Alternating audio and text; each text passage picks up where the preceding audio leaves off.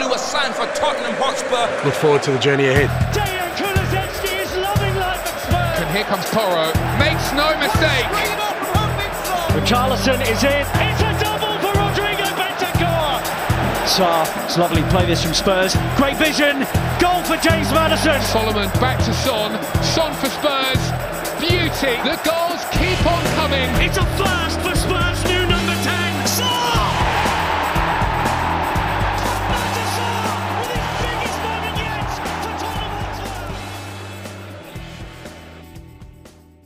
Hei sann, og velkommen tilbake til en ny episode av Tottenham på 12. Vi spiller inn mandag kveld. Tottenham har for ja, litt over et døgn siden nettopp spilt ferdig en kamp mot Manchester United som endte 2-2. Den blir jo selvsagt hovedfokus i dagens episode. I den kampen så var det jo to stykker som fikk debuten sin for Tottenham. Vi snakka en del om dem i forrige episode, men vi skal komme litt innom både Timo Werner og Rado Dragushin i dagens episode også. Og som alltid har jeg med Lars Peder Hellerud til å prate om Tottenham. Eh, Jeg gleder som alltid, Lars Peder. Hvordan går det med deg?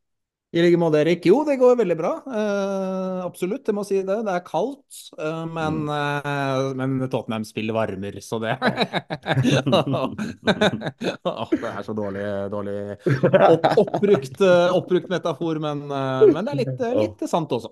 Ja, men det er, den har et poeng ved seg. Det er det ingen som helst tvil om. For det Tottenham leverer om dagen, er jo eh, veldig, veldig bra. Det ble som sagt 2-2 borte mot eh, Manchester United, eh, Lars Peder. Eh, en ja, tidvis litt rar kamp, kan en si. før føler at en har overtaket der en stund, synes det. eh, Iallfall etter en har putta 1-1. eh, Men så får United en skåring rett før pause. Men så klarer en å skåre rett etter pause, og så er det vel ingen av lagene som klarer å finne eh, Eller break the deadlock til slutt, da. Eh, var det, hvor, hvor langt opp i halsen var hjertet da Scott McDominay fikk lov til å heade på overtid der? Nei, det var eh, et par ganske lange sekunder fra det legget ble slått inn, og jeg så han eh, stige til værs. Det eh, det er jo eh, centimeter og millimeter og hundredeler unna at, at det ene poenget ryker der. Og det, det hadde vært ordentlig surt. Jeg syns, jeg syns altså man kan snakke om at ett poeng ikke er så mye, men, men det hadde vært veldig stor forskjell, syns jeg, på det å få ett poeng og, og ikke få med seg noen ting fra den kampen i går, altså. Ja, virkelig. Men Vikario, som henger i tverrliggeren etterpå der, som Spiderman Han, altså, Jeg, jeg føler vi prata om det før med alle faktene til Vikario, men han er jo en av de morsomste bare personene å følge med på. Bare observere det Vikario gjør, er jo noe for seg sjøl, egentlig. Han er en snåling. Uh, Ja. han, han slår meg som en sånn fyr som uh, vasker hendene før han går på do, Ja. i stedet for etterpå. Altså, det var bare sånn Ja. så, Helt uh, uforståelige ting. Han har, han har sikkert mange ting ved seg uh, utenfor fotballbanen også, som lagkameratene bare syns er helt merkelig. Han er en, en skrue, en karakter, men, uh, men han er jo først og fremst en vanvittig god keeper, og da, da er det jo litt kult at, det, at han har litt personlighet i tillegg. da. Ja, absolutt. Jeg syns det er kult. Keepere skal være litt rare, de skal være litt spesielle. De skal ha liksom sine ting. Keepere kan ikke være for vanlige, på en måte. Da føler ikke de er gode nok. De skal liksom ha et eller annet element, gjerne flere element, som gjør at de er litt crazy. Eh, Og akkurat det syns jeg eh, Vikario har. Han er jo en fabelaktig, fabelaktig keeper. Men eh, hvis du ser litt på kampen, da, da spiller jeg, hvordan eh, vil du oppsummere den? Og ja, vi kan jo både snakke om resultatet, hvor fornøyde vi det, hvor, fornøyde vi er med det, men hva syns du om den prestasjonen som Tottenham leverer på Old Trafford? Jeg syns den er eh, ganske bra, eller bra. Altså, Tottenham er det beste laget, det, det syns jeg helt klart at de er. Og eh, hvis vi tar eh, alle betraktninger, da, sånn som at de ligger under to ganger. Eh, det kommer frem at det har vært en del sykdom i troppen hele uka inn mot den matchen. Eh, Skip og Udoggi var to som ble nevnt, og så var det visst to-tre til. Eh, de har en debutant i Timo Werner som har spilt totalt 17 minutter fotball siden starten av november. Det er ti uker, 17 minutter. Begge stopperne spiller sin første kamp etter skade, og de mangler en hel haug med spillere. Um, så er det klart altså alle, alle, de de mangler, hadde ikke spilt. Men hvis vi er litt realistiske, da, så hadde Sar spilt, Madsen hadde spilt, Kulusevski spilt og sånn. Uh, så det er fire. De mangler fire offensive spillere. Uh, og når alle de mangler, så, så kan vi føye på Lo Celso også, for han hadde spilt hvis, hvis han var klar med, med, alle de forfallene jeg nevnte. Så med alle de uh, betraktninger der og alle de faktorene der, så syns jeg med det laget Tottenham eh, stiller, den midtbanen de, de, de stiller med, med Skip og Høibjerg, som vi vet ikke er en optimal duo, eh, så, så syns jeg Tottenham gjør en eh, absolutt godkjent kamp. Eh, de, de, er det beste laget der. De, de, de eh, styrer matchen, har mest ball og skaper flest sjanser. Eh, så jeg syns dette er absolutt en kamp der det er mye å, å, å ta med seg fra. Virkelig, og du sier det jo godt der. Eh, det er jo ikke et eh, Tottenham-lag eh, i full styrke. En mangler ganske mange spillere. Likevel klarer en å styre kampen utpå der. En er 64% possession på Old Trafford. Den mest XG-en er 16 skudd mot United sine 9. Seks av de skuddene er på mål mot United sine to. Og en er jo rett og slett det beste laget utpå der. Mm. Og jeg tror nok hadde en hatt f.eks. en Madison eller Kulusevski til å kunne mm. låse opp dette United-forsvaret kanskje enda litt større grad skape enda litt større sjanser, så jeg tror egentlig Tottenham hadde vunnet dette ganske greit. Ja. altså Deler du den oppfatninga? Hvis jeg hadde hatt litt mer kreativitet i dette laget, så uh, hadde dette blitt uh, tre poeng i stedet for ett? Ja, jeg tror det. Jeg tror Tottenham hadde vunnet den kampen hvis de hadde hatt Madison eller Kulusevski på banen. Um, for det var egentlig den brikken som manglet i går.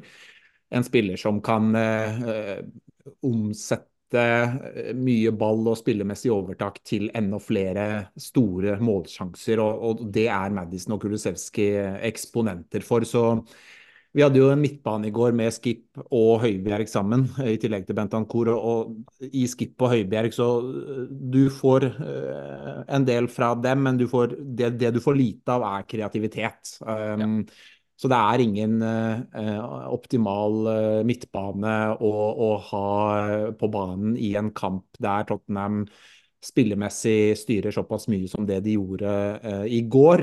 det er ganske vilt å si når det er Manchester United borte vi snakker mm. om her. fordi Normalt så kunne man tenke at i en sånn kamp så kunne det passa nettopp med, med, to sånne slitere på midten, men, men Tottenham syns jeg er et såpass mye bedre lag enn Manchester United. At, at mot United i går så, så hadde de hatt mer nytte av å, å ha en, eh, en, bedre ballspiller, en, en, mer kreativ type som eh, tredjemann i stedet for Skippe eller Høibjerg. 100 Men hva sier du om eh, dette Tottenham-prosjektet, og hvor langt en allerede har klart å komme når en spiller borte mot Manchester United? Og så er jo ikke United uh, fryktelig god for tida, men vi vet jo hva uh, de er historisk sett, og hvor vanskelig det er å komme til Old Trafford. Det er ikke sånn at Tottenham har vunnet flust av kamper på Old Trafford uh, de siste 10-20-30 åra, for å si det sånn. Erik Den Haag er jo inne i sin andre sesong med dette prosjektet etter en ganske god første sesong. Eh, Postikoglu eh, masse skade eh, og har bare hatt et halvt år i Tottenham. Likevel klarer Tottenham å gå ut på der og styre denne kampen. Hva sier det om ja, både Ange, men alle spillerne og dette prosjektet, Lars Bede? Nei, altså, vi kan jo vi kan sette det litt i perspektiv. da, Så kan vi spørre oss selv hvor mange ganger eh, de siste 20-30 årene, litt avhengig av hvor lenge man har fulgt med, men hvor mange ganger eh, i, i, nyere tid eh, sitter man etter ett poeng på Old Trafford og er litt småskuffa? Eh, det er ganske sjeldent. Altså, mm. det, det, er et Jeg vil si at de nær sagt, i hvert fall stort sett alltid, så, så er ett poeng på Old Trafford noe de fleste vil takke ja til i forkant. Men uh, i går så, så, tror jeg alle syntes det var ja, OK, og ikke noe særlig mer enn det, med, med ett poeng på Old Trafford. Uh, og det da med alle de uh, faktorene og betraktningene som jeg var inne på, med flere mann ute og to stoppere akkurat tilbake fra skade, og sykdom i troppen hele uka, og en debutant som ikke har spilt mer enn 17 minutter på ti uker, og, og, så mange ting som egentlig taler imot. Og så likevel så sitter vi og er litt skuffa at, at vi, vi, tar bare ett poeng borte mot Manchester United. Jeg, jeg føler det egentlig gir bildet på at uh, dette Tottenham-laget har, har, gitt oss en optimisme og en, og en, tro på at det er mulig å slå absolutt alle. Um, Og det var som noen skrev, det var noen engelske supportere som, som skrev på Twitter i, i, går altså, Hvis Tottenham nå får tilbake eh, alle da, de beste og, og ikke har så, no, noe, særlig skader utover våren, altså, hvem skal slå Tottenham? Ja. Altså, Hvilke lag er bedre enn Tottenham? Hvilke lag kommer til å være favoritt mot Tottenham? Hvis de nå får tilbake Madison, holder han skadefri. Får tilbake Kulusevski, holder han skadefri. Eh, holder stopperne skadefri. Udogi, Porro. Eh, Sar kommer tilbake fra mesterskap, Son kommer tilbake. Richarlison fortsetter som han er nå. I hvilke kamper vil, vil Tottenham gå inn eh, som underdogs? Det er et godt, godt spørsmål. Ja, veldig godt spørsmål. Jeg sitter egentlig ikke med svaret akkurat nå. Eh, en kan jo tenke seg at kanskje Man City liksom, ja, det er De Bruyne tilbake, men det, ja. det, er ikke mange lag å ta av der. Liverpool eh, som, borte, da. Liverpool borte ja. og så City. Det er, liksom, det er de, da, men ellers så ja. ja.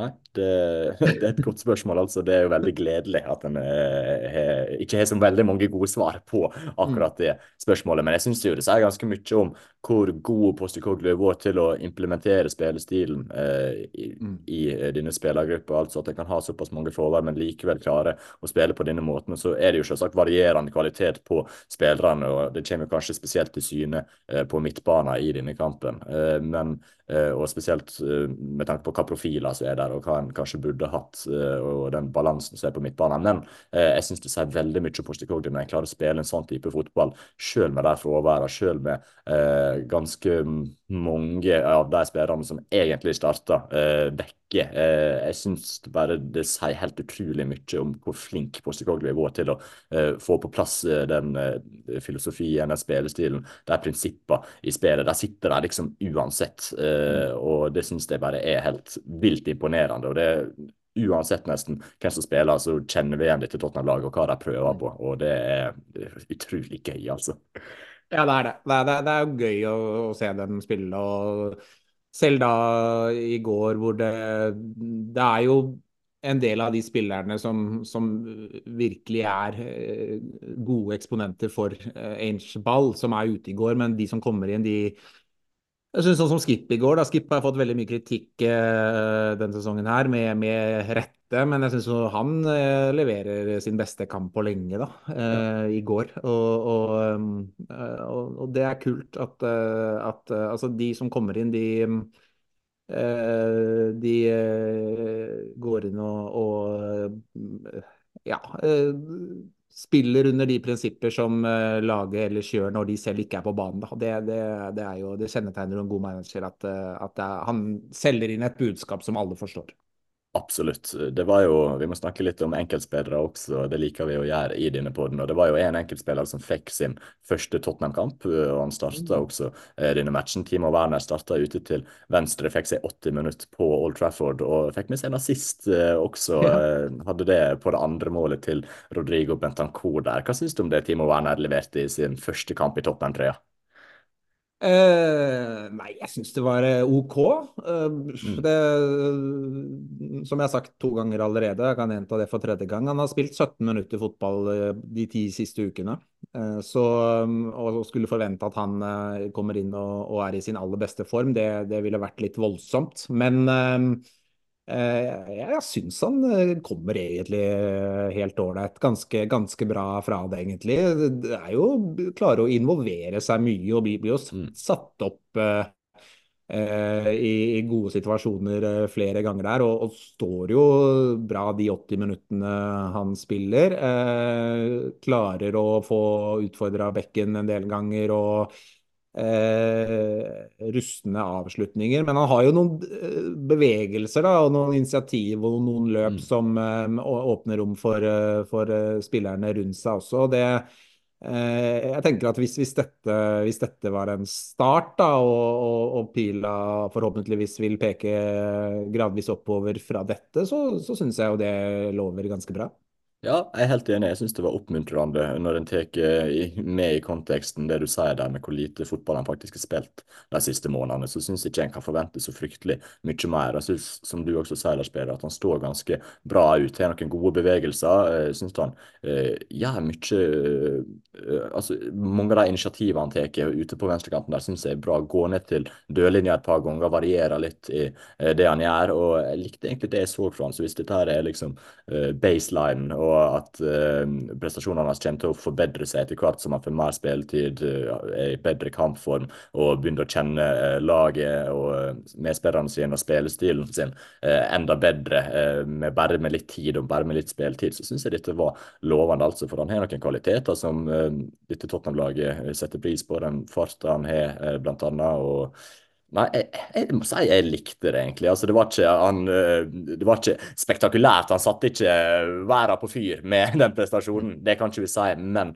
eh, til å eh, ikke ha spilt fotball de siste månedene, så syns jeg egentlig det var veldig lovende. Jeg gleder meg litt til å se hva Timo Werner kan få til i tida framover. Det, altså, det virker som et eh, bra alternativ å ha nå, iallfall utover våren. Det syns jeg det er ingen tvil om.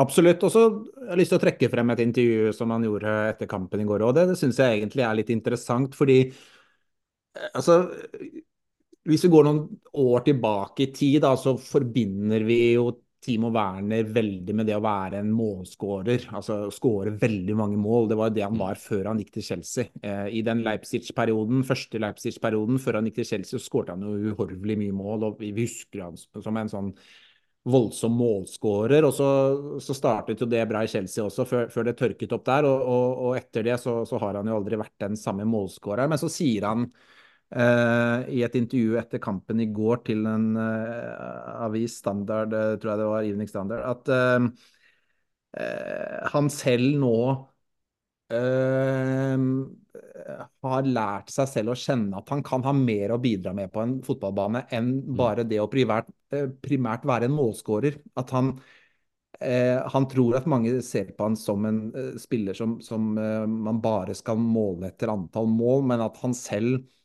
eh, er veldig klar på det at han kan bringe mye mer eh, til bordet enn bare det å skåre mål, og at han kan uh, bidra med assist. Han fikk en assist i går. Han kan gjøre gode bevegelser, dype løp, uh, skape plass for de rundt seg. Uh, og at det også er en del av Timo Werner. Og det syns jeg er et godt poeng.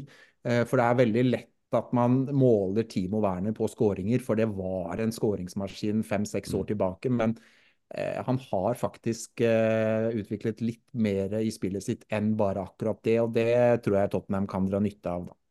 Ja, Absolutt. Han er ikke bare en sånn type spiller som ikke har noe nærteknikk og bare må dunke inn i bakrom uh, for å kunne uh, produsere et eller annet. Det syns jeg er ganske tydelig. Uh, så jeg tror han er mer å fare med der. Man får si det. Jeg håper ikke at målene også kommer etter hvert. At det ikke blir sånn mm. en greie der en bare snakker om liksom, hva han tilfører ellers, at det ikke kommer mm. noen mål i det hele tatt. Jeg håper jo det også kommer. men jeg må få si det at jeg gleder meg egentlig til å, jeg gleder meg ganske mye til å se han i dette laget når Madison f.eks. er tilbake. så kan han spille spille disse gode stykkene, gode pasningene gjennom, sette han opp i gode posisjoner. Jeg tror Werner å trives eh, med en enda mer kreativ midtbane enn det vi så mot Manchester United i går, og at det kommer til å legge enda mer til rette for at han kan levere. Så nei, eh, lovende, og jeg tror han kommer til å se enda bedre ut når ja, Lusevski, Madison, disse typer spillerne er tilbake, Lars Peder. Absolutt. Og så, så, kommer han jo til et par avslutninger i går, og det, det, det sitter jo ikke det. Og det er klart, altså det, det er som, Jeg er helt enig i det du sier, at uh, det er ingenting som er så døvt som å snakke om en, en, en spiss eller en kant, og, og, så, og, så, kanskje man først og fremst hyller vedkommende for uh, defensive ferdigheter, ja. eller, eller, liksom ja. alt, alt, mulig annet enn en det en offensiv spiller helst skal stå for. da, altså mm. Litt skåringer og assist og de de eh, greiene der. Eh, så jeg, så jeg håper jo han, eh, at, at, vi får se den biten også, men, men, men, men jeg tenker at uh, Timo Werner skal ikke bare måles på fantasypoeng. Altså det, det, er en spiller som, som kan vise seg viktig også gjennom den spillertypen og de løpene og de bevegelsene han gjør, og, og kan frigjøre plass og gjøre laget bedre også, da. Ja, 100% Så det blir Uh, veldig spennende å se fem skudd i går, uh, Werner, men det var jo ikke uh, beste kvaliteten på de avslutningene. Det må vi altså, kunne si. Men altså, likevel så, håper jeg, ja, unnskyld, altså bare håper jeg at han kanskje kan få en, en, en, en scoring i løpet av en ja, av de mm. første kampene, sånn at, at, at, det kanskje ikke blir en greie for han at det går tre kamper og fire kamper og fem kamper. For det er klart, at da begynner jo spisser å tenke da, ikke sant. Det er sånn det, ja. og, og, kanter også offensive spillere med Altså, det er bare sånn det er. det så, så, hvis han kan få seg en scoring ganske fort, så den, eh, mm. den greia er ute av verden, det, det kan fort eh, frigjøre energi og gjøre at det kommer eh, enda mer. da. Absolutt. Jeg tror han er litt avhengig av en god start. og Så virker det som dette her var en god start, selv om det ikke ble skåring. Eh, så får vi håpe avslutningene kommer etter hvert. Men det blir iallfall veldig spennende å følge med på hva Werner kan få til i Tottenham eh, det neste halvåret. Eh, han var ikke den eneste som fikk debuten sin, Lars Peder. Det var jo en viss rumener også som kom innpå mot slutten der. Han starta jo ikke kampen nå når både Romero og van de Feen var tilbake i midtforsvaret. Men Radu Dragushin fikk seg noen minutter. Eh, kan vi lese noe særlig ut ifra det han presterte de få minutter, eller hva, hva, kan vi si om, hva kan vi si om Dragushin? det var vel eh, litt eh, kort tid for å gi et sånn kjempeinntrykk. Jeg tror vel at hvis du skal scoute en spiller, f.eks., så, så, så trenger du vel mer mer, mer, mer, enn det der. da. Han vant jo, vant jo en hodeduell. Gikk jo steg til værs og vant en hodeduell på på uh, mektig vis. Så vi fikk jo sett, uh, sett litt av den biten som, som, du var veldig inne på i, i forrige episode, at, at, han er en veldig god hodespiller. Mm. Uh, ellers så syns jeg det kanskje det mest iøynefallende, hvis vi skal ta det med det byttet med Dragosjin, var jo vel at vi for første gang fikk se Postekoglo med en femmer bak mm. i noen små minutter på slutten der. Han spiller vel med både van de Feen, Romero og Dragosjin eh, eh, bak der eh, på slutten. Og det, det er vel eh, kanskje ikke noe vi kommer til å, å, se så veldig ofte, og kanskje aldri igjen når de har en mer skade, skadefri tropp. Så det, det var jo, det var jo en, eh, en, et, et, lite jubileum, får vi nesten si, tror jeg, under Ainge, at vi fikk se en, en, femmer bak. ja, jeg er usikker på hvor mye vi skal forvente av det framover, men kanskje det er litt en metode for å stenge, stenge litt igjen på slutten av kampene. Ja, han har vel sagt også rett ut at det er ikke noe, er ikke noe aktuelt å, å spille med, med, de tre stopperne sammen, og det å spille med fem bak, så jeg tror det bare var det, det, kunne jo det kunne gi dem offensiv dødballstyrke også, det å ha Dragosjin ja. på banen der. De fikk jo en hel haug hvor mange cornerer var de fikk 13-14 cornerer eller noe sånt, så hadde de fått mm. en corner til og han hadde vært med opp, så kunne det vært et angrepsvåpen òg. Så det, det, var jo sikkert litt tenkt på det også, så, men det var jo bare noen få minutter. Men um, nei, men jeg syns han, han, så vel ut som en fotballspiller, han Erik, gjorde han ikke det? Ja, jo, jeg syns det. Jeg syns det. Jeg likte egentlig litt det jeg så fra han i pasningsspillet. Eh, så kan det hende han burde vært mer på McTominay på den siste ja. sjansen, enten det var han eller Udogi som burde plukke han opp der. Men det var iallfall litt kommunikasjonssvikt der, så McTominay fikk gå opp helt alene. Eh, men eh, totalt sett så likte jeg det jeg så av han, uten at vi skal lese for mye inn i ja, hva det ble, omtrent ti minutter ut på eh, banen der. Så vi må få se mer av Dragushin før vi kan bedømme han mye, mye mer. Men det blir jo interessant å se hvor mye spilletid han får framover. Nå er jo både mm. Romero og van de Feen eh, tilbake her. Eh, det stopperparet som var fabelaktig for eh, Tottenham eh, i høst, eh, og som ikke spilte i lag siden eh, da. hva slags rolle er det Dragushin får nå når Romero og van de Feen begge er tilbake igjen? Hvor mye spilletid kan han håpe å få, egentlig? Ja, Det er et godt spørsmål. Jeg er veldig spent på det selv. fordi at det er jo det er jo klart at sånn som Romero og van der Feen har levert uh, denne sesongen, så uh, så er det jo ingen grunn til at noen av de skal settes ut basert på prestasjoner. Uh, så jeg tenker jo når, når Tottenham skal stille, stille, sitt beste lag nå, så, så, er jo Romero og van de Feen selvskreven. Men så handler det litt om å prøve å fase inn Dragoshin òg. Mm. Eh, jeg tenker at altså når vi ser på hvordan den første delen av sesongen har vært, så, så, er det jo ingen tvil om at det vil være bruk for en tredje stopper. For det har vært mange, mange forfall fra, fra Romero og van de Feen med skader og suspensjoner og, og alt som er. Så han vil nok komme til nytte. Men hvis det nå skulle være sånn, da, det, vi håper jo selvfølgelig det, at, eh, at Romero og van de Feen er tilgjengelig i hele del to av sesongen, så, så tenker jeg at det, Jeg tipper da i hvert fall at eh, det kanskje blir en, eh, en form for å, å, å, fase han inn. At han vil få noen mm. uh, innhopp uh, nå i starten. Fikk jo et innhopp uh, i går på, på, Old Trafford, og at det kan bli noen flere innhopp nå i, i starten. Og, og, så ser jeg jo ikke noen grunn til at han ikke skal kunne starte en kamp også, men at han kanskje nå vil primært bli fasa litt inn i form av noen innhopp, og så kanskje etter hvert starte, starte en kamp mot et av de antatt ikke sterkeste lagene, er litt mm. sånn svakere motstandere, og, og, at det gir dem muligheten til å, å hvile. Det kommer jo etter hvert noen midtukekamper, og det vil jo ja selv for Tottenham, som, eh, som, ikke er i Europa, så vil det jo komme noen uker hvor det er to matcher. Så, så det gir dem muligheten til å rotere litt. Absolutt. Jeg kan ikke si det at jeg ser liksom en klar vei inn i laget for han når Romero og van de Feen begge eh, er friske. Eh, men de kommer ikke begge til å være friske hele våren. Det tror jeg vi kan, om ikke med 100 sikkerhet, si. Så iallfall 99 eh, Det nekter jeg å tro. Enten at det er Romero som drar på seg en suspensjon eller en liten skade her og der, kanskje van de Feen mm. også. Så sjansen kommer til å komme. Jeg vet ikke når det skjer, og hvor stor den sjansen blir, altså i form av hvor mange kamper og hvor mye spiltid han faktisk får. Eh, men den kommer til å komme, det er jeg ganske sikker på. Og enn så lenge så kommer han nok til å, som du sier, få noen minutter her og der. Eh, komme inn på eh, kanskje være et våpen på offensive dødballer og er trygghet på defensive mm. dødballer. Spesielt hvis han trenger et mål offensivt. Sette han inn der og bare pumpe han litt inn i boks med dødballføtter som Pedro Porro og James Madison der, så kan jo det faktisk være et våpen som vi ser etter hvert.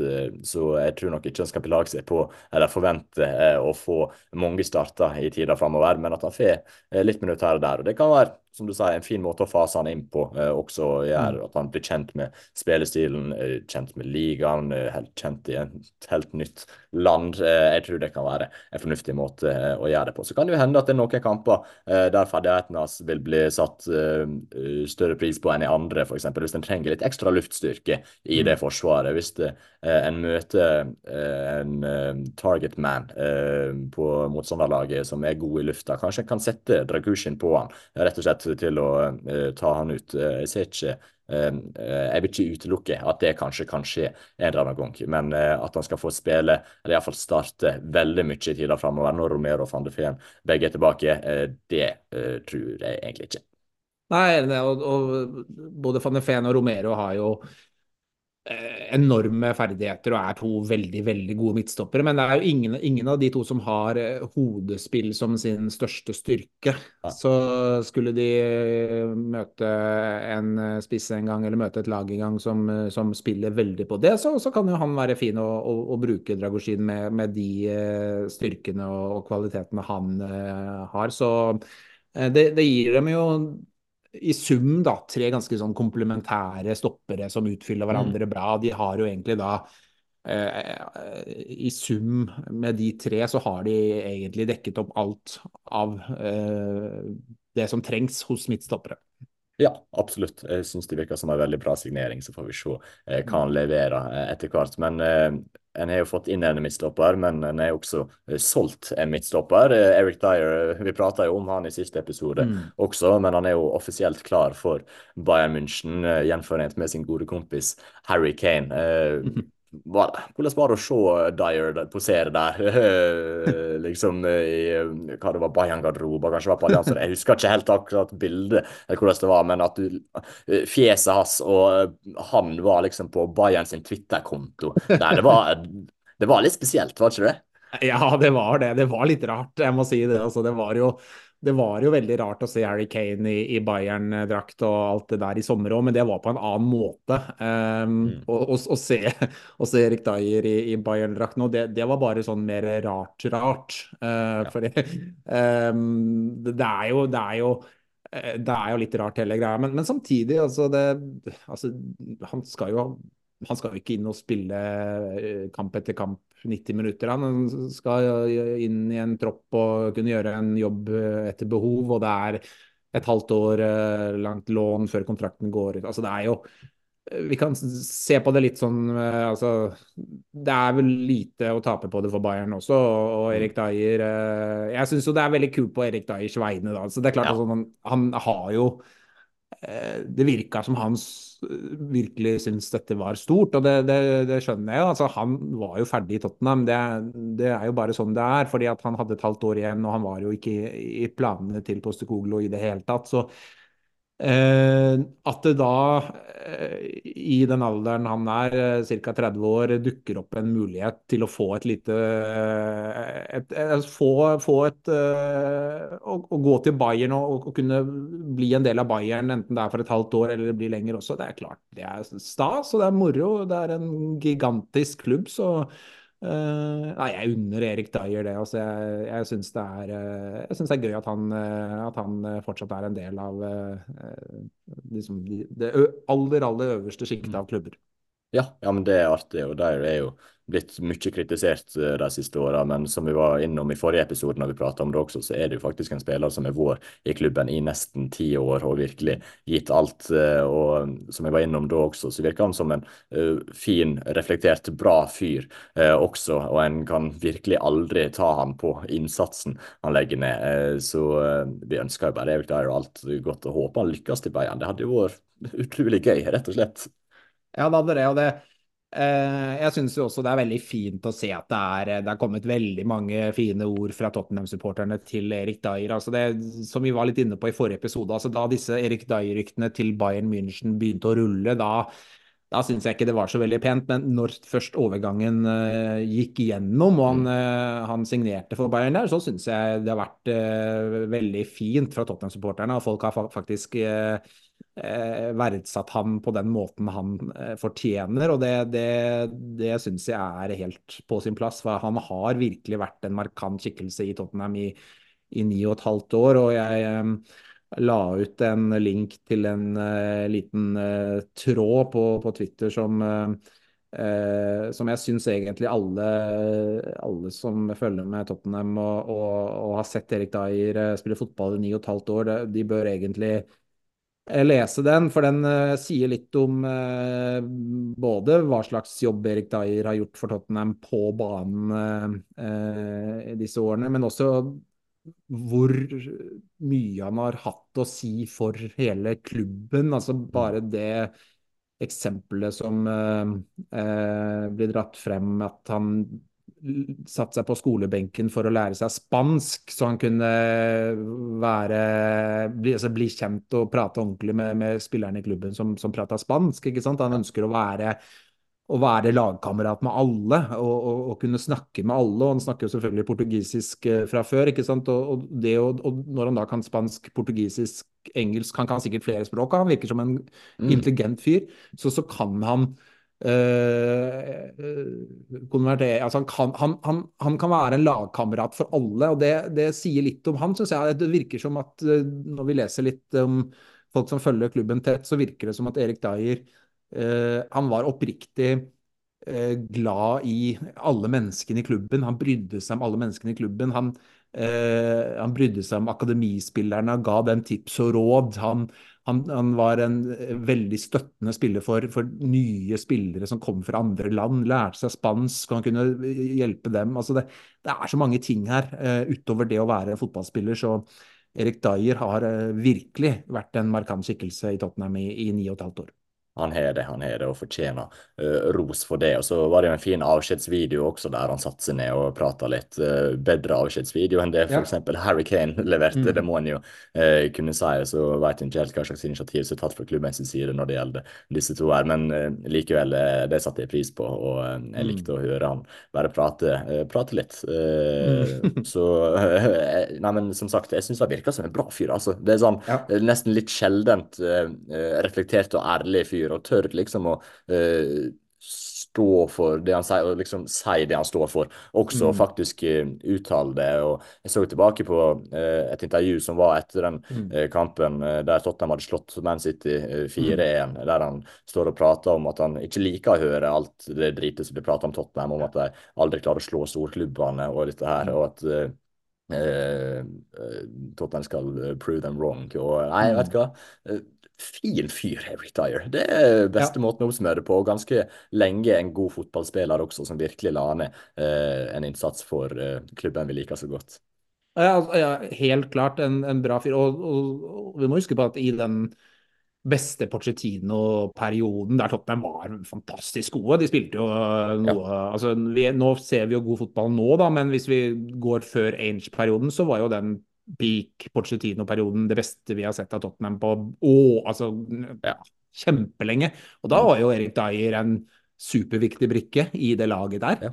Så, så, jeg tror alle Tottenham-supportere satt og, og, gledet seg over Tottenhams prestasjoner da. Og da var Erik Dyer en veldig viktig brikke, så, så, det må vi selvfølgelig ta med oppi alt det andre eh, fine vi sier om han også. Så nei, jeg ønsker eh, Erik Dyer all mulig lykke til. Han, eh, jeg har bare, bare lykkeønskninger å sende i den retningen der, altså.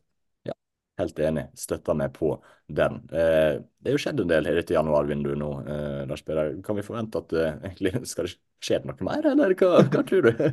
ja, Det skulle ikke forundre meg. Det, nå har de vært så eh, på, på forbeina i, i, starten her. og det var jo et intervju med Postekoglo hvor han snakket litt om uh, hvordan de har jobbet, og at de har pekt seg ut noen klart definerte spillere som de ønsker. og gått all in på dem og, og få tak i dem. og det, det, det, virker på meg som at de snakker bedre sammen i klubben der nå med Postekoglo enn det de har gjort med, med forgjengerne de siste årene. altså det Postegoglo gikk jo ut og sa at de, han ønsket spillere tidlig og sånt nå. Det, det er liksom noe med hele måten han ordla seg rundt det. Eh, så kan man sammenligne med hvordan Conte og Mourinho drev og gneldra og knirket et eller annet inn i en mikrofon om eh, misnøyen sin og viktigheten av å forsterke og sånt. Så er det, altså jeg, jeg, jeg tror det er en helt annen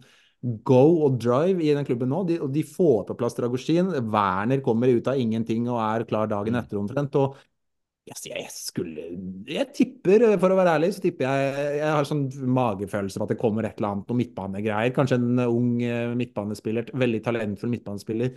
Lånes tilbake til klubben sin frem til sommeren og kommer til Tottenham til sommeren. og et eller annet sånt. Eh, eller om det blir noe sånn Gallagher og sånt. Det spørs litt hvor, hvor, lett det er å forhandle med Chelsea og, og få i stand det. Men at eh, et eller annet, noen sånn midtbanegreier har jeg på følelsen av at, at kommer enten en som er etablert og går inn, eller som lånes tilbake. Uh, ja, vi har jo sett uh, at det er blitt gjort dealer ganske seint i januarvinduet også, bl.a. Bentakor og Kulusevski, der begge kom på deadline day. Og ja, uh, hvis jeg klarer å lese tallene rett det 15. januar, Lars Peder, og 31. Mm. januar, altså vi er ikke halvveis i januarvinduet ennå. Tottenham har fått inn to stykk.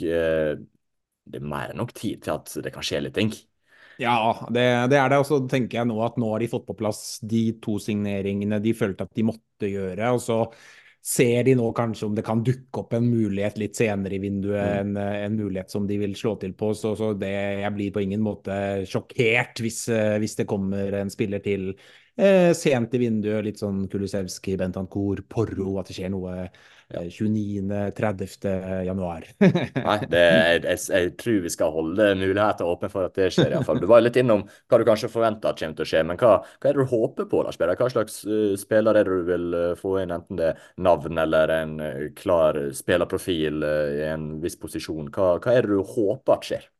Jeg håper jo egentlig på en en litt fleksibel midtbanespiller som kan gå inn i både en sekserrolle og en åtterrolle jeg må jo si at jeg, jeg syns Gallagher er veldig god, da. Og det har vært snakket litt om ja. han, eller snakket ganske mye om han egentlig, både i sommer og, og, nå i januar. Og det virker jo som at det ikke er helt utenkelig at det kan være mulig å, å, å få til. Så eh, for, for, meg, så jeg syns det hadde vært en fantastisk overgang for Tottenham hvis de hadde klart å få tak i han. Fordi eh, jeg syns han eh, med hans profil, hans kvaliteter, hans styrker Eh, det at han kan bekle både en seksrolle og en åtterrolle. Jeg syns han hadde Jeg tror han hadde passa veldig, veldig godt inn i dette Tottenham-laget og inn under eh, Postekoglo. Så for meg, altså hvis de får han på tampen av vinduet, da er jeg veldig fornøyd. Ja, det er jo også. Det hadde vært eh, en strålende signering, tror jeg, og passer veldig bra inn i den spillestilen en har. Så er det jo klart at en får en god del midtbanespillere tilbake nå, eh, etter hvert mm. som eh, Sarabi Zuma kommer tilbake fra Afcon. Eh, og en har jo Madison og Lucelso, til og med Kulusevski også, som kan spille eh, i en av de tre sentrale eh, posisjonene også. Så det er klart en får litt alternativ etter hvert der, men jeg føler Gallagher kanskje hadde tilført noe som ikke så veldig mange andre av de midtbanealternativene mm. gjør. Så det, det, tror jeg hadde vært eh, bra. Eh, så jeg har sett at en god del som eh, heller har lyst på en mer sånn definert sekser, altså et skikkelig anker der. Hvordan ser du for deg den posisjonen, egentlig? For der har en jo Bizoma, som har spilt hovedsakelig denne sesongen. Bentancour har vært litt inne der etter at han kom tilbake fra skade, og Høiberg også spilt en del der. Hva tenker du om det å signere en spiller som kan være mer en sekser kontra en åtter, og vice versa? Hva, hva vil du vektlegge der og få inn?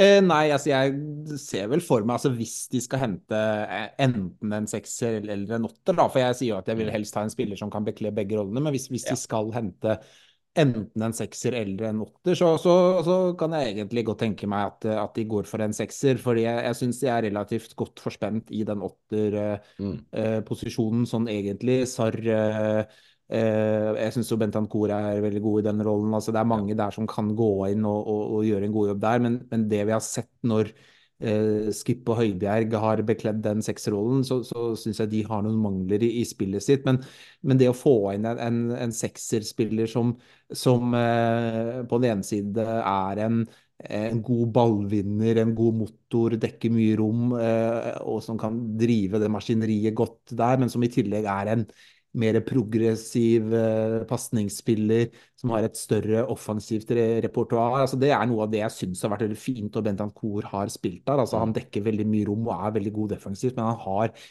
veldig mye offensive, gode bidrag i spillet sitt også. så han er han, han er en, en, god toveisspiller, og, og det å, å, ha en spiller i den sekserrollen uh, i det Tottenham-laget her, som også uh, kan spille på det offensive, det tror jeg er, er, er viktig. Så, så det, det, må på en måte ligge inn under den rollen da, hvis de skal hente inn mm. en utenfra.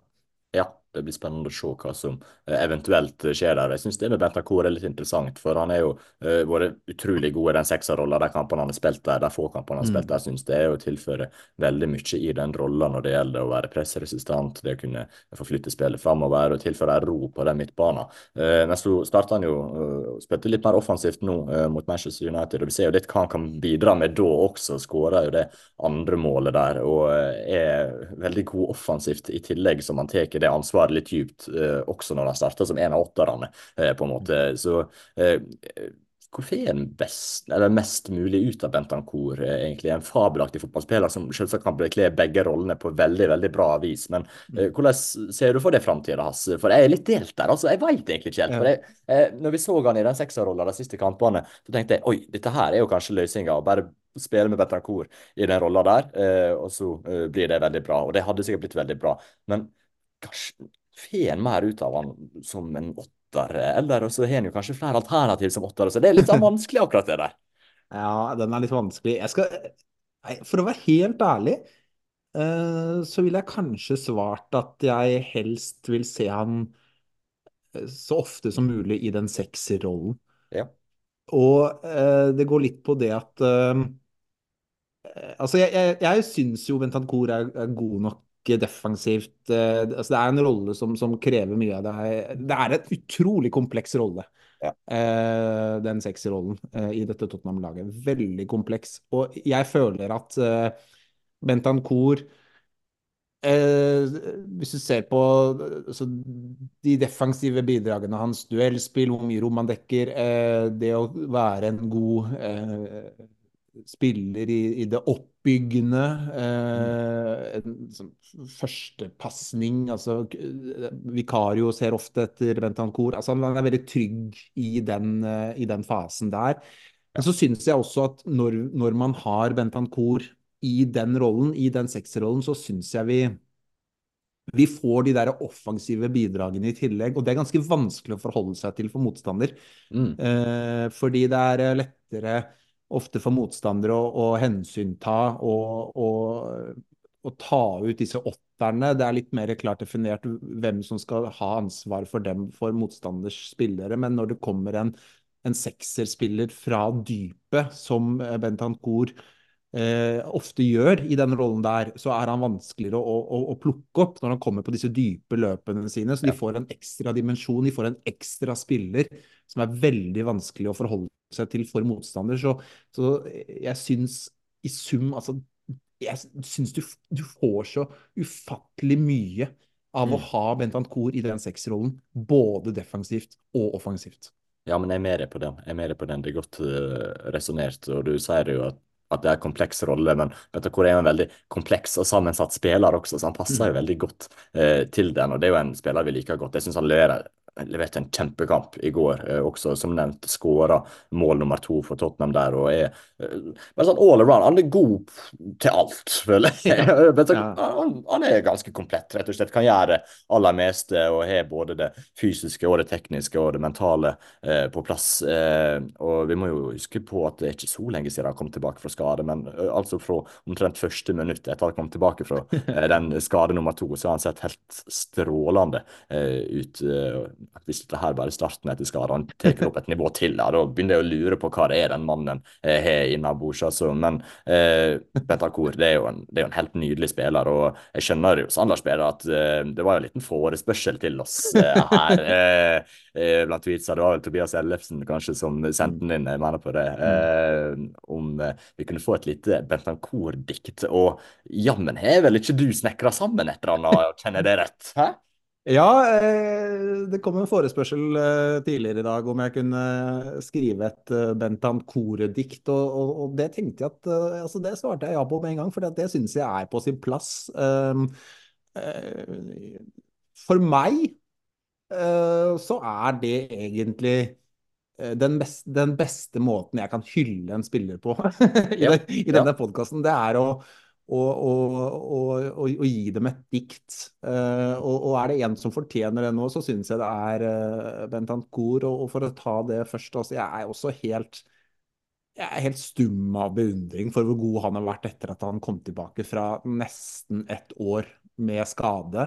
Og Postekoglo sier jo selv at altså, han skal jo egentlig ikke være tilbake ennå. Altså, sånn rent, uh, hvis vi ser på den skaden, det skulle egentlig fortsatt vært noen uker til, men han har meldt seg klar og, og ønsker å, å, å, bidra. og Vi var jo spent. Han fikk denne skaden i fjor vår. altså Vil han komme tilbake og være så god som han var? Det er slett ingen selvfølge med en så alvorlig skade. Så kommer han tilbake, og så er han så, er han så god med en gang. Husker du den Villa-kampen som, som, egentlig var mm. den, var den første? da så var han jo så god med en gang, og så får han nyskade, og så er han bare helt fantastisk igjen. Og tenk deg når han da får noen uker til og flere kamper og sånt, hvor god blir han da? Jeg vil jo anta at han bare blir enda bedre og bedre. Det, ja, han er helt fantastisk. Så ja, eh, jeg, har, eh, jeg, har, jeg, har, skrevet et dikt eh, til, til, ære for, for Bentancour. Fantastisk. Rodrigo Bentancour, vår egen uruguaner. Herskapelig og rojal, vår grasiøse søramerikaner. Rak i ryggen, elegant, en piruett så ut på kant. Dragninger og finesser, gjør ting ingen andre mestrer. En luke og et veggspill, han får frem vårt brede smil når han sklir over gresset som en majestet, den aller beste. Vi spurte hvem er du da du kom fra Torino. Du svarte med beina og supporterne feira. Det ser så lett ut for Rodrigo i sine Adidas Copa-sko.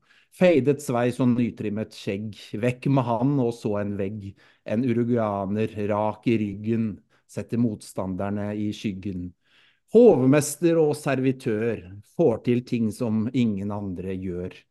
Vår virtuos, vår majestet, full kontroll og han som vet hvordan taktpinnen skal styres, hvordan publikum skal fyres, hvordan publikum skal måpe, hvordan alle vi skal håpe at vi nok en gang fra høsten kan høre hymnen og heve røsten en onsdagskveld igjen på grunn av Rodrigo Bentancour, vår majestet, vår gode venn.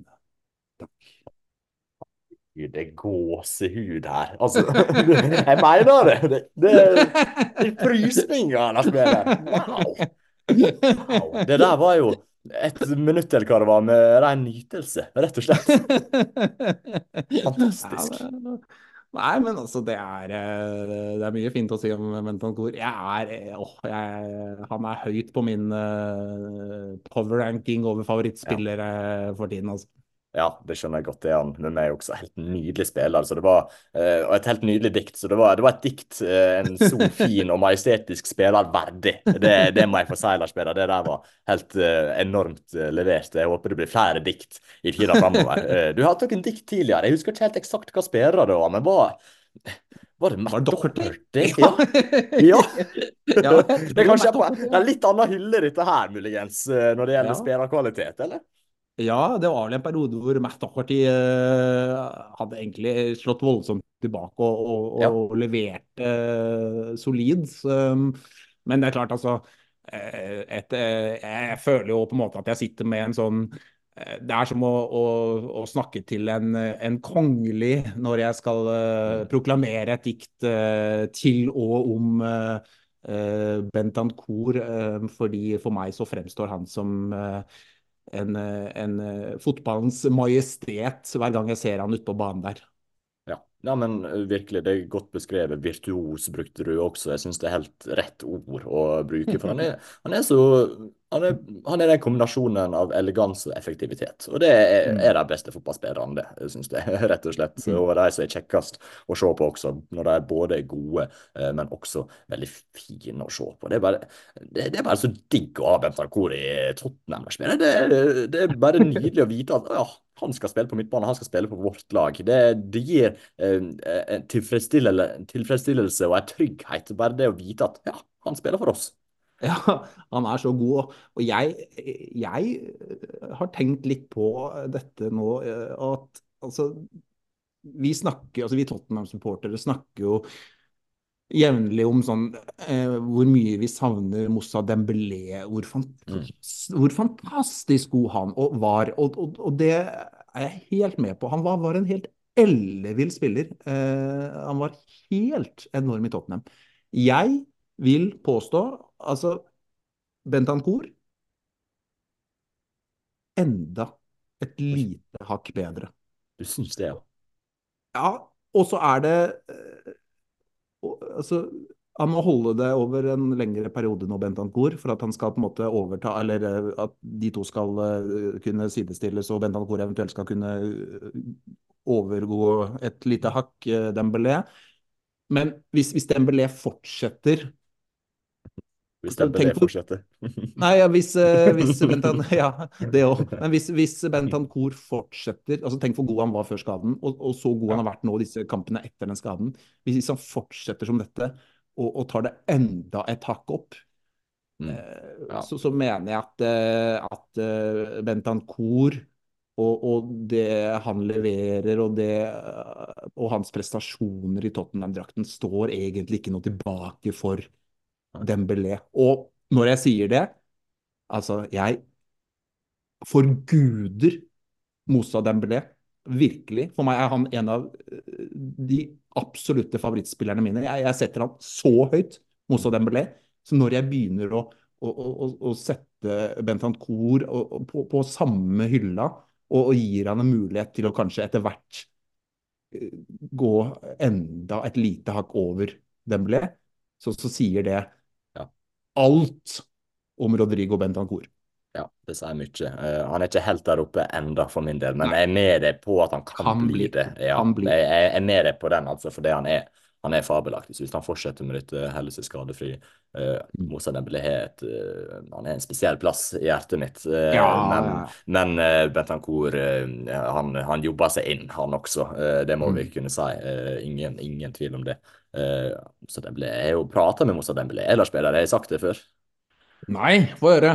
Ja, nei, jeg tror, jeg, jeg, tror jeg, kanskje, jeg tror kanskje jeg nevnte det før. Men eh, vi møtte jo um, da det var uh, Tottenham Inter i Oslo, husker ja. du det? I 2016 ja. der. Så fikk jeg liksom litt nyss i at på oh, kompetitiv, så tror jeg Tottenham-spillerne er. Så da eh, fikk jeg sneke meg inn der før de begynte å sperre av, sånn at ingen andre kunne komme inn. Så da satt jeg, mor og far i lobbyen, rett og slett. Og da kom de én etter én ned i resepsjonen der. Eh, Toby Allarvereld kom først. Eh, møtte, eh, nevnte Eric Dyer, hedersmann, veldig hyggelig. Eh, Kevin Wimmer, Vincent Jansen, eh, Erik Lamela, Ugo Loris, Christian Eriksen, Dele Alli. Men den største av alle var Moussa Dembélé. Han har jo spilt med både Jon Arne Riise og Bjørn Helge Riise, ikke sant. og, eh, og jeg er jo fra, ikke så langt fra Ålesund, jeg er født i Ålesund, og de to gutta er jo fra Ålesund. Så da hadde vi en naturlig link der. Så da kjemien var god mellom eh, undertegna og ja. Mostad Dembélé, Lars Peder. Så da, da er jeg fått sagt det iallfall. du, du, du kjørte ikke en sånn der eh, Kevin De Bryne-greie som eh, han eh? Nei, det, jeg var ikke helt der, altså. Jeg var ikke helt der, altså. Hadde, hadde det vært noe, så kanskje jeg hadde prøvd meg, men det var en sjenert uh, 16-åring der, Lars Peder, som møtte de aller største heltene sine. Jeg ble nesten litt stum da, altså. Ja, men det hadde jo, altså Jeg hadde jo blitt stum av å møte Moussa Dembélé den dag i dag. Det skal jeg ikke legge skjul på. Han er jo Eh, nei, for en, eh, for en legende og, og en gallionsfigur og en uh, artist og en strålende fotballspiller og en rockestjerne og en, bare en helt sånn ellevill fotballspiller. Han var, han var, bare sånn, han var så god, Men uh, Bentancour kan han, begynner å, han begynner å nærme seg og er litt Ja, jeg bare syns Bentancour er så innmari god, da. Det er jo det som er poenget mitt. Ja, det var litt avsporing fra min side der, men, eh, men eh, for å si det sånn, jeg tror nok jeg hadde blitt ganske stum hvis jeg hadde møtt Bentancour også eh, i dag, selv om det ikke er en like sjenert 16-åring lenger, iallfall tenåring. men nei, Bentancour rett og slett fabelaktig. Vi kan jo egentlig ikke få hylla ham nok. Så må vi prate om litt andre spillere også. Eh, Lars Peder, vi er jo litt innom forsvaret med Romero og van de Feen der. Eh, men dette var den første kampen de to eh, spilte i lag, og det var egentlig første kampen siden ja, Chelsea-matchen da, ja. i eh, tidlig november der at uh, en hadde uh, første forsvaret sitt, om man kan si det sånn. Uh, altså alle førstevalgene i forsvarsleddet der med Vicario, Porro, Romero, van de Feen, Udoggi. Uh, hvor digg er det vel ikke å bare ha uh, de beste spillerne sine tilgjengelig, iallfall ett ledd nå. ja, det var uh, godt å se. og Van de Feen, da, han, uh, han, er jo da fortsatt ubeseiret som Tottenham-spiller i de kampene hvor han har spilt mer enn én en omgang. Altså, han ble jo skada rett før pause mot Chelsea. Men dette var jo da Han har jo ellers så har han jo 11-2-0 på de kampene der han har spilt eh, fulle kamper, eller ja, tilnærmet nesten 90 minutter. Spilte vel 85 eller et eller annet eh, mot United. Så, så han er jo eh, Å ha han på banen gjennom hele, eller nesten hele kampen, det pleier jo å bety, betyr poeng, det. Så, så, det. Og Romero også har jo Han var vel på banen, Romero, mot Westham. Han spilte vel en kamp mot Westham som de tapte ja. 1-2 hjemme der. Um, Skåra vel? Uh, ja, det gjorde han vel. Men bortsett fra det så har jo han også ikke tapt uh, noen kamper hvor han har spilt hele matchen. Det er bare den Chelsea-kampen for han òg, i tillegg til Westham. Så, mm. så de har jo en enorm record, og det er ikke tilfeldig, da, for det er jo to fantastiske spillere. Og så syns jeg jo Jeg syns jo Det som jeg syns er litt kult, da, det er jo Jeg syns jo Udoggi Altså når det har vært alle disse fraværende Eh, på disse stopperne. Når Romero og van de Ven har vært ute, så, så, ha, så har det jo blitt lagt eh, litt mer defensivt ansvar på Udoggi. Altså, han har jo fortsatt bidratt med disse offensive initiativene sine. Han har jo i tillegg utvikla, syns jeg, da, den der, de, de, defensive mm. bidragene sine. Og har jo i noen av de senere kamper før disse stopperne kom tilbake nå, så har jo han egentlig vært helt avgjørende defensivt for Tottenham med farta si. Uh, og jeg syns jo det ser vi litt nå, også når de stopperne er tilbake, at det har han fortsatt i seg. Og vi så jo i går mot Garnaccio, han har jo full kontroll på Garnaccio, ikke sant. Uh, så jeg syns at kanskje Udoggi har uh, hatt et steg defensivt med de stopperne ute. Rett og mm. slett måttet gjøre det, og at det kanskje har utviklet han et hakk i forhold til starten av sesongen. Så kanskje for hans del så har det kommet noe positivt i hermetegn ut, ut av dette her. Ja, men det er godt mulig. Jeg synes Det Udogi leverer defensivt mot Garnaccio, syns jeg var fabelaktig. Altså, han, hadde, mm. han hadde full kontroll på han. han bruker, ja. eh, altså, Det er ikke gamlegutten, dette her, eh, men bruker fysikken sin eh, noe voldsomt. Nettopp fylt 21 år og bare dominerer den sida på den måten der. Jeg syns det er spektakulært, rett og slett, eh, mm. å se på. Så her er jo Porro eh, på den andre bekken som er litt mer eh, kreativ, litt mer playmatende, på en måte. En bedre pasningsfot, det må vi kunne si ja. Eh, og bare piska inn disse dødballene. Farlige cornerer gang på gang. Skåra jo det første målet eh, pga. det. Så backene er jo vært ekstremt viktige når det har vært såpass eh, mye skade, og mye fravær blant midtstopperne. Da er de virkelig måttet tatt opp mantelen og eh, ja. tatt ansvar, og det har de virkelig gjort. og Det virker som de fortsetter å bygge videre på det nå, sjøl med eh, de to beste stopperne tilbake også. Så må jeg få si det at eh, jeg syns Van de Feen så litt rusten ut i starten. Det er jo ikke rart mm. i det hele tatt når han har vært ute i to og en halv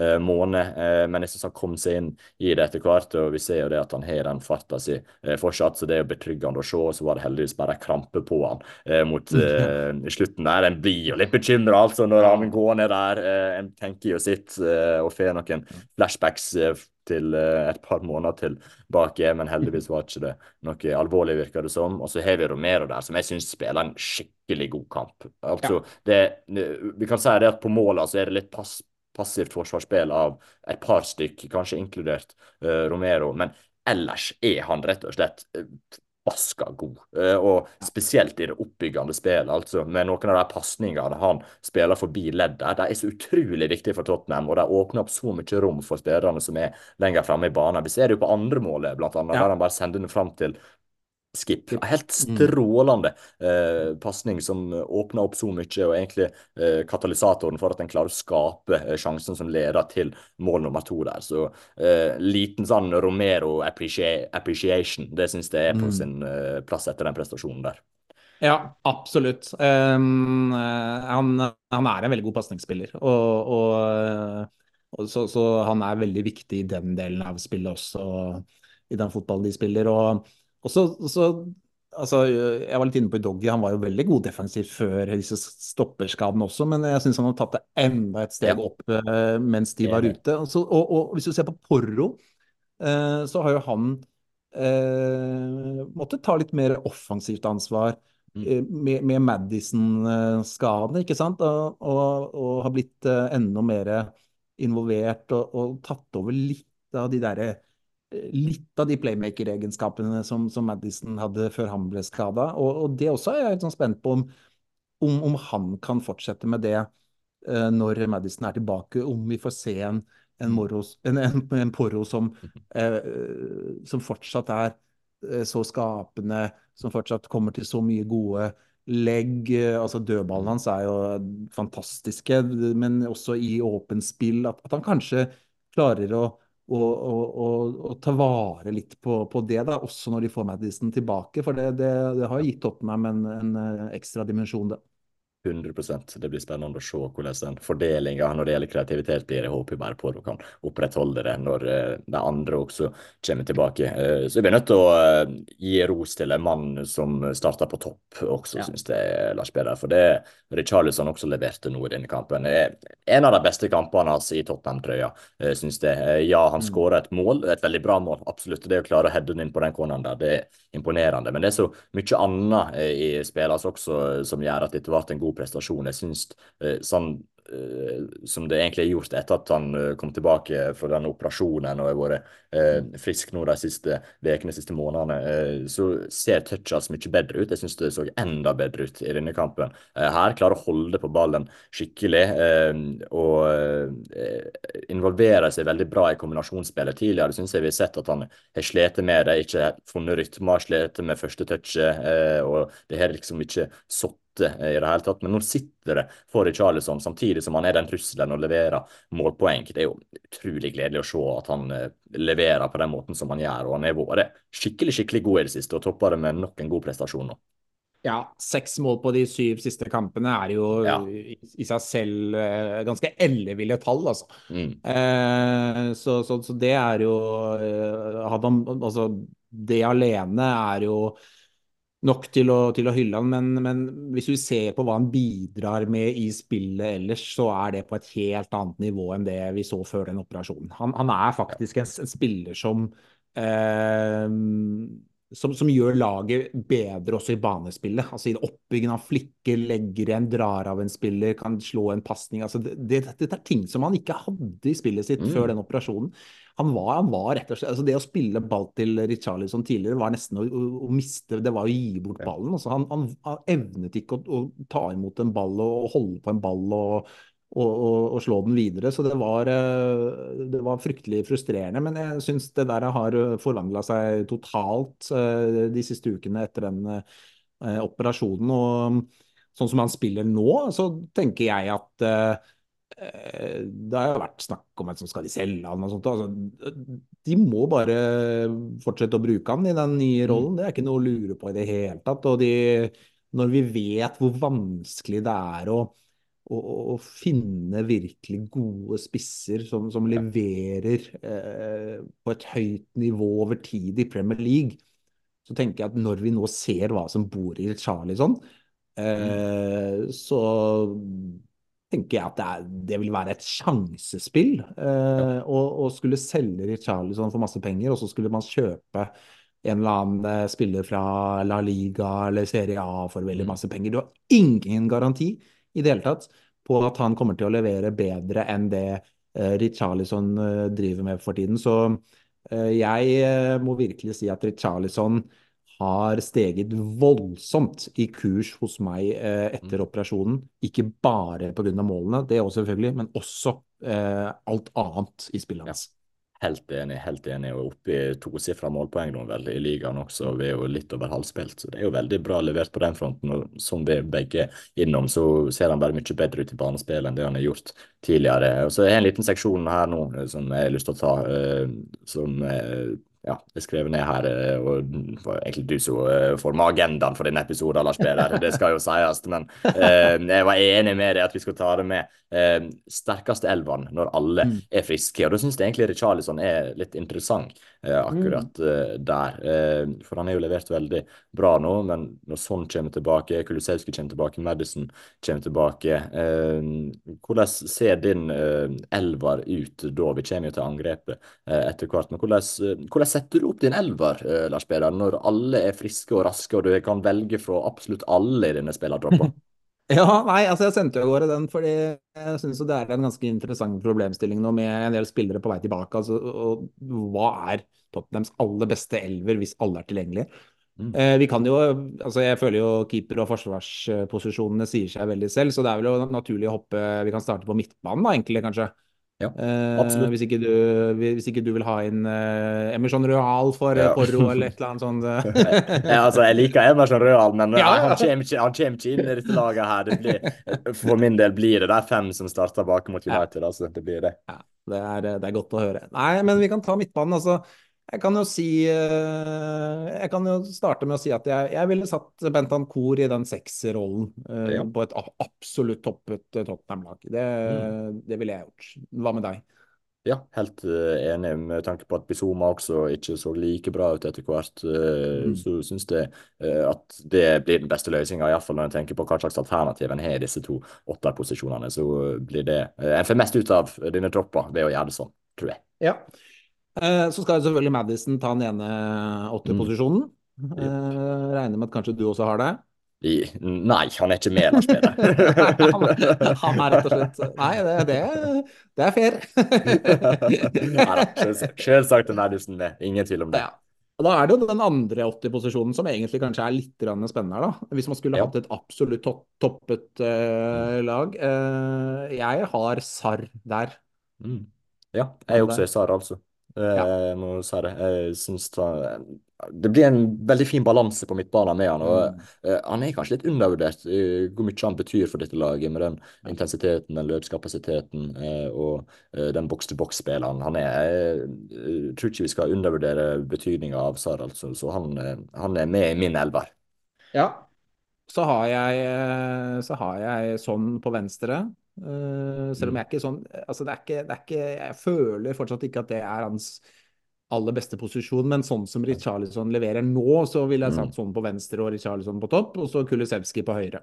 Ja, nei, men da har vi akkurat samme, altså Larsberg. Vi har det. eh, kunne vært frista til å eh, potensielt Det spørs jo hvem en møter også, selvsagt. Ja. eh, og putte Brennan Johnson inn, muligens. Werner kan jo kanskje spilles inn etter hvert, men akkurat nå føler jeg at eh, det blir rett. Det å flytte Kulusevski fram der med tanke på hvor gode disse alternativene som åttere eh, er i både Sar Madison til og med Losell, som han spilte også, syns jeg har vært fryktelig god. Så der har han på en måte mer enn nok. Mens Johnson kanskje ikke var like god de siste ukene. Så Kulusevski på kanten der, og så får nok mest ut av det totalt sett ved å spille Richarlison sentralt og uh, sånn på kanten. Så kan det hende de kan bytte litt innad i kampen hvis det, uh, hvis den, uh, hvis det passer seg sånn. Men som et utgangspunkt, sette opp en elver. Med tanke på Richarlisons form akkurat nå, så er jeg helt med på den, altså. Ja, så er det jo klart at det kan være ulike typer motstandere. og det kan være Ja. Hvis det er en kamp hvor Tottenham bare stanger og stanger mot et lag som ligger på 20 meter, så kan du kjøre Madison og Kulusevski i de åtte rollene, ikke sant. Og, og, så, og, og så har du en, eh, en annen kant i stedet for Kulusevski på sida der. Så det er jo, men sånn i utgangspunktet mot et veldig eh, solid, habilt lag, en god motstander, så tenker jeg at uh, Sarr balanserer, som du sier, fint med Madison og Bentancour der. og den har vært veldig god, syns jeg. Så jeg tenker at det, det ville jeg kanskje sagt er den elveren jeg ville foretrukket hvis man kunne velge blant absolutt alle. Ja, helt enig. Så får vi se om det endrer seg eh, med tida og med kampene som kommer. Men akkurat nå er jeg helt enig i det. Vi har litt under fem minutter igjen av denne zoomen, og jeg kjenner Dessverre er jeg trøtt, Lars Peder. Så jeg føler eh, Helga tok hardt på, jeg må bare få si det. Eh, så jeg tenker vi skal få avslutta den i løpet av de neste fem minutter. Iallfall, vi har ett punkt til her. Eh, det er jo noen uttalelser som Postecoglou har kommet med om at Tottenham de er med i tittelkampen. Han er, han er åpen på det, eh, og legger ikke skjul på eh, det som jo mange andre Tottenham-trenere har gjort tidligere. Jeg ser på deg, Mourinho, jeg ser på deg, eh, Antonio Conte. har Topp fire vil være et mirakel, bla, bla, bla. Det er dritprat, det der. eh, hva syns du om at Postekoglu går ut og tør å si det, og er du enig med han? Ja, men jeg, jeg syns det er For det første så syns jeg eh, det er helt riktig av han å svare ja på det. fordi at vi er over halvspillsesong, og de er helt der oppe. Og det er ganske kort vei opp til førsteplassen. og altså, Hvis han sier nei, vi er ikke i tittelracet, så, så er det jo som han sier. altså Da vil jo journalistene si at nei, men det tror vi ikke på, liksom. Mm. Fordi at vi er så vant til, og det er så mange trenere og spillere i alle land som, som later som de ikke ser på tabellen. altså De kan lede ligaen de kan lede ligaen med fem kamper igjen, og de, de later som at de eh, ikke tenker tanken på, på gull og ikke har snakket om det, at det ikke er noe tema. altså det er, det er bare tull. Ingen som tror på det der. Altså, så ja, de er i tittelrace fordi de ligger der de ligger. og så Det betyr ikke at, det- at de er at de kommer til å vinne gull, eller at de er favoritt, eller, eller noe sånt. Og det, er, så det er andre lag som er mye større favoritt til det. Men eh, vi har spilt 20 kamper nå, eller hva det er, og det, de, de er der de er. og eh, og, og ligger så tett eh, poengmessig oppe blant de beste lagene der at jeg syns det er bare helt fint at han sier det. Så, Bare Det er helt Jeg syns det bare er helt supert. Så jeg, jeg, jeg hyller hyller at det endelig finnes en trener som, som, som tør å si noe annet enn at det, de bare tar én kamp av gangen. Altså. Mm, ja, helt enig. Det er så forfriskende og så rett Mm. å gjøre det på den måten der, i stedet for å eh, bygge ned forventningene. Ikke ta fra fansen den eh, eh, excitementen det er eh, å faktisk tørre å drømme litt og ha litt Mm. ambisjoner om det. Og Postecoglou legger til rette for at fansen skal kunne drømme om det. og Det er, helt, det er så rett av han. Eh, og det er, så, det er spesielt rett av han å gjøre i Tottenham nå med tanke på Mm. det de tidligere trenerne har gjort. Og jeg tror nok det har vært med på å påvirke prestasjonene også, det at det er tidligere trenerne Mourinho og Conte liksom snakka ned spillerne strengt tatt ganske mye eh, indirekte og egentlig ganske direkte ved å si disse tinga her. Eh, så det at Postecoglou faktisk bare tør å si det, ja, Tottenham er med i tittelkampen. Eh, helt nydelig. og Jeg setter så pris på at han eh, faktisk tør å si det og er ærlig om det. Digger det, rett og slett. Ja, det skaper eh, Altså, det, fotball handler om å, å drømme og, og, og, håpe, og det skaper Det handler om å bygge optimisme og, og tro og Eh, kanskje det smitter litt over på spillerne òg, At de, de, oi, eh, manageren vår eh, sier at vi er i tittelkampen. Det må jo bety at vi er veldig gode. Altså det, det, mm. bare, det skaper en sånn derre Og jeg som ser på kampene, føler at vi er gode. Altså, jeg tror bare det, det smitter da, eh, ja. på absolutt alle. Så Nei, jeg syns det bare er helt fint. Og så kan hende de blir nummer fem, da. Og så vil folk si ha-ha, du, du, sa vi var i, i tittelkampen, mm. uh, dere vant jo ikke ligaen. Nei, men så hva? Det, det, det, det seriegullet røk ikke, røk ikke fordi uh, vi sa vi var i tittelkampen. Men vi var i tittelkampen da. Men uh, som han selv sa, da. Inntil det teoretisk sett ikke er mulig å vinne ligaen, så må man jo kunne si at man per definisjon er i en slags tittelkamp. Ja, helt enig. Og jeg syns Tottenham er i tittelkampen. Uh, de, de, er med der oppe, rett og slett. Nå er vi 30 sekunder uh, igjen, Lars Peder. Er Tottenham med i tittelkampen? Kommer de til å være det i tida framover? Hva tenker du? Ja, altså hvis de får tilbake spillere fra skader nå og unngår nye skader og kan stille solid lag i kampene fremover, så tror jeg Tottenham i hvert fall kommer til å være blant de fire beste lenge fremover. Ja, den er veldig bra. Jeg tenker vi avslutter med de ordene. Eh, veldig kjekt å prate med deg, Lars Peder. Tusen hjertelig for at eh, dere lytter på helt til nå. Det setter vi utrolig stor pris på. Og så høres vi, lyttes og prates igjen veldig, veldig snart. Ha det godt. Ha det bra.